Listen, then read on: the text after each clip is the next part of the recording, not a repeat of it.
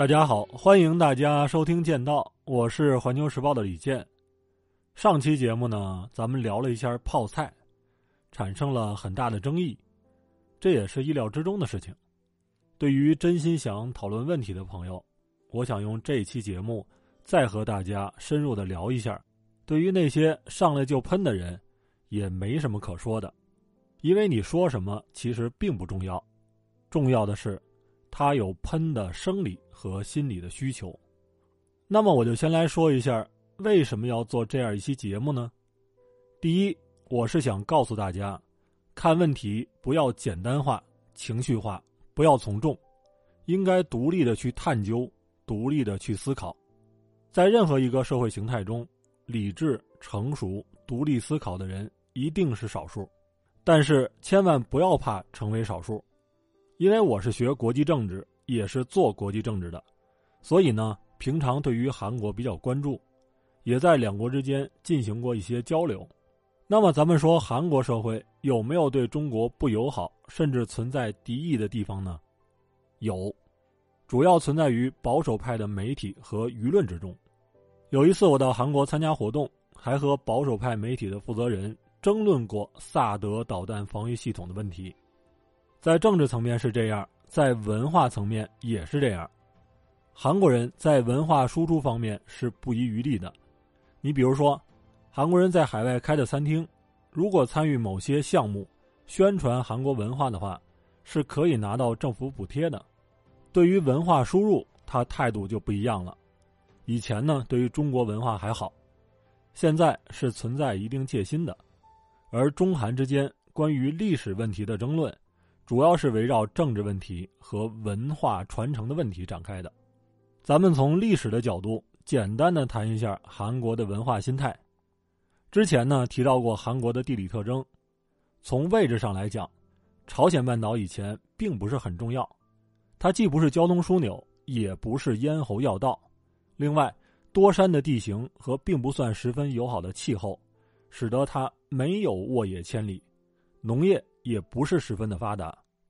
只是因为它夹在中国和日本之间，所以就这两个国家对它展开过征伐和争抢，别人呢也不会跑过来抢它。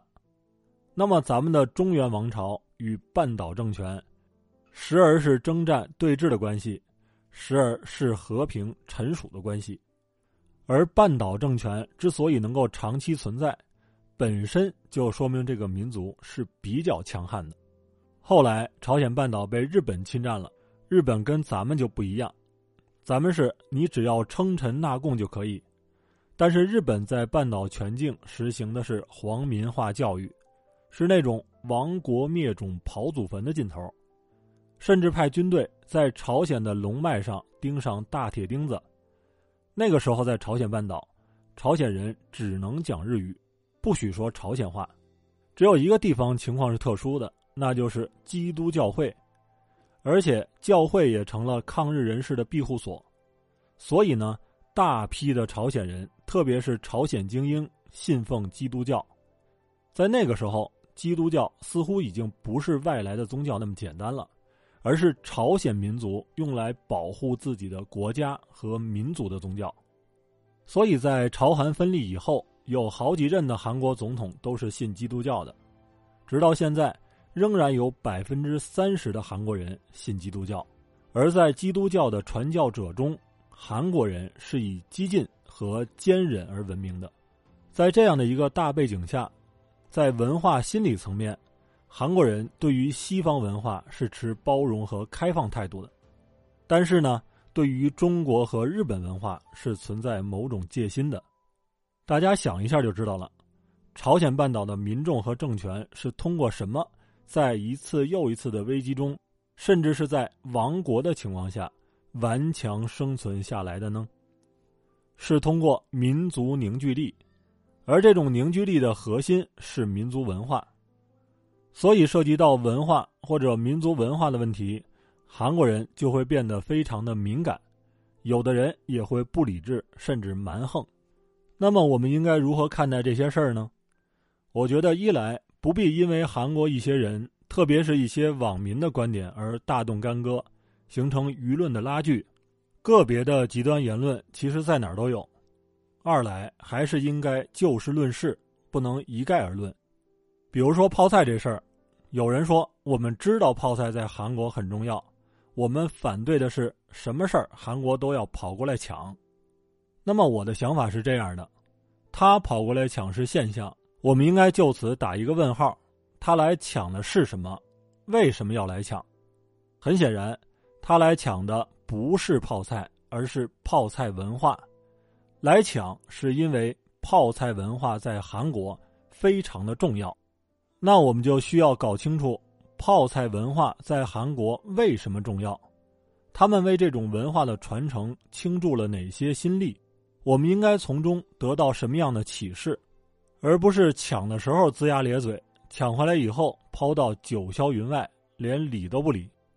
那么和中国相比，韩国是小国，从历史上就没有脱离过中华文化圈但是。他珍视自己的文化和传统，当然，这种珍视的原因是很多的。你比如说生存危机的问题，而咱们中国是大国，与韩国有很大的不同。我们家大业大，文化源远流长，对于很多的优秀文化也越来越重视，但是还是存在很多问题。大家就想一下，我们有多少传统节日变成了购物节？又有多少优秀文化变成了死去的文化？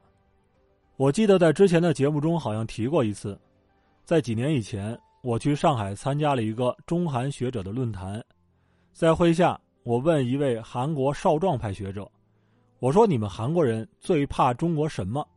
他说：“你们说要实现中华民族的伟大复兴，我们很关心这种复兴的含义，担心它对我们产生冲击。”我就跟他开玩笑说：“不用担心，东亚的大国只有一个，那就是大韩民国。”但是玩笑归玩笑，韩国人最怕的是什么呢？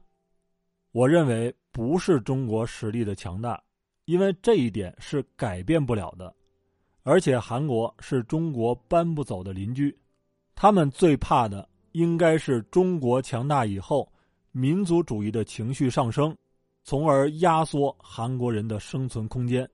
那么，我们再回望历史，之前在讲抗美援朝的时候，曾经讲过，朝鲜的李氏王朝之所以死心塌地的跟着明朝，除了依附强者以外，还在于追慕大明王朝的文明与道义。现在，我们除了实力强大以外，我们怎么去经营和韩国的关系呢？我们怎么让韩国认识到？中国不会走西方列强那种九强必霸的老路呢？如果说我们与近在咫尺的韩国都无法找到沟通的方式的话，那我们又怎么去和世界其他国家沟通呢？接下来咱们说一下第二点，那就是有的时候我们需要走出误区、盲区和舒适区。在这里啊，我问大家一个问题：为什么世界上最大的动物生活在海里呢？首先，最大的动物是蓝鲸，这个东西体长可以达到三十三米，体重能够达到一百八十吨；而陆上最大的非洲象高度是四米多，体重是八吨。也就是说，一只最大的蓝鲸相当于二十多头最大的大象。蓝鲸一条舌头的重量就相当于一头非洲象，这是为什么呢？是因为海里吃的好吗？不是，一个很重要的原因是，海水的浮力可以部分抵消地球的引力。大家都知道，地球因为其巨大的质量而产生引力。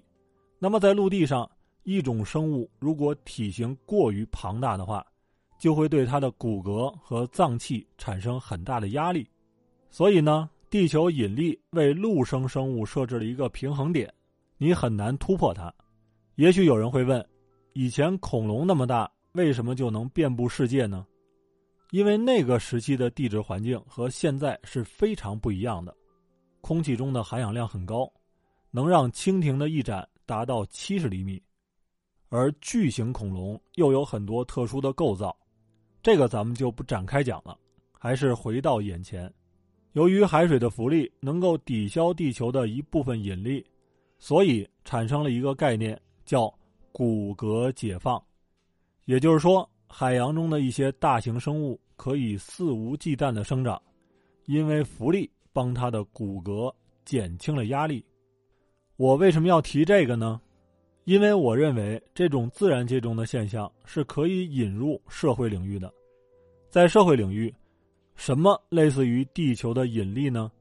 比如人类的生活惯性、思维惯性，像惰性、趋利避害的意识等等。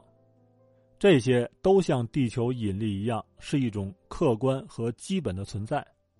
这种存在对于人类来说是一种常态，但是我们除了引力，也是需要浮力的，一种能够帮助我们克服引力，不断向上，帮我们更高、更快、更强的力量。而认真思考、逆向思考、站在别人的角度上思考，就能够帮我们走出误区。盲区和舒适区，为我们提供向上的力量。咱们再来举一个例子，上次简单讲了一下海洋文明和大河文明，也就是农耕文明。我们讲做人处事要有根，什么是根呢？以我自己为例，就是农耕文明、儒家文化、中国思维、北京心理、朝阳区意识、八里庄习惯。因为我现在就住在八里庄。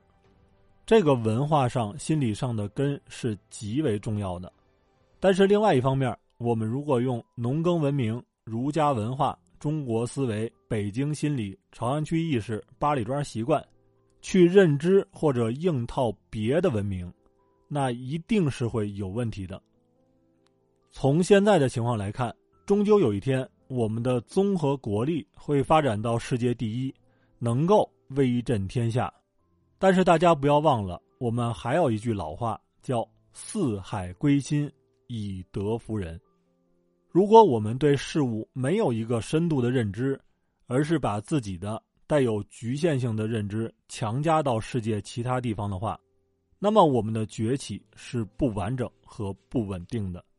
所以我的观点是，只有深度认知才能够产生深度自信。对于个人来说，才能做到深度发展；那么对于国家来讲，才能够实现深度崛起。这期节目呢比较理论化，但也是我的心里话，希望能够对大家有用。好，欢迎大家订阅剑道，咱们下期再会。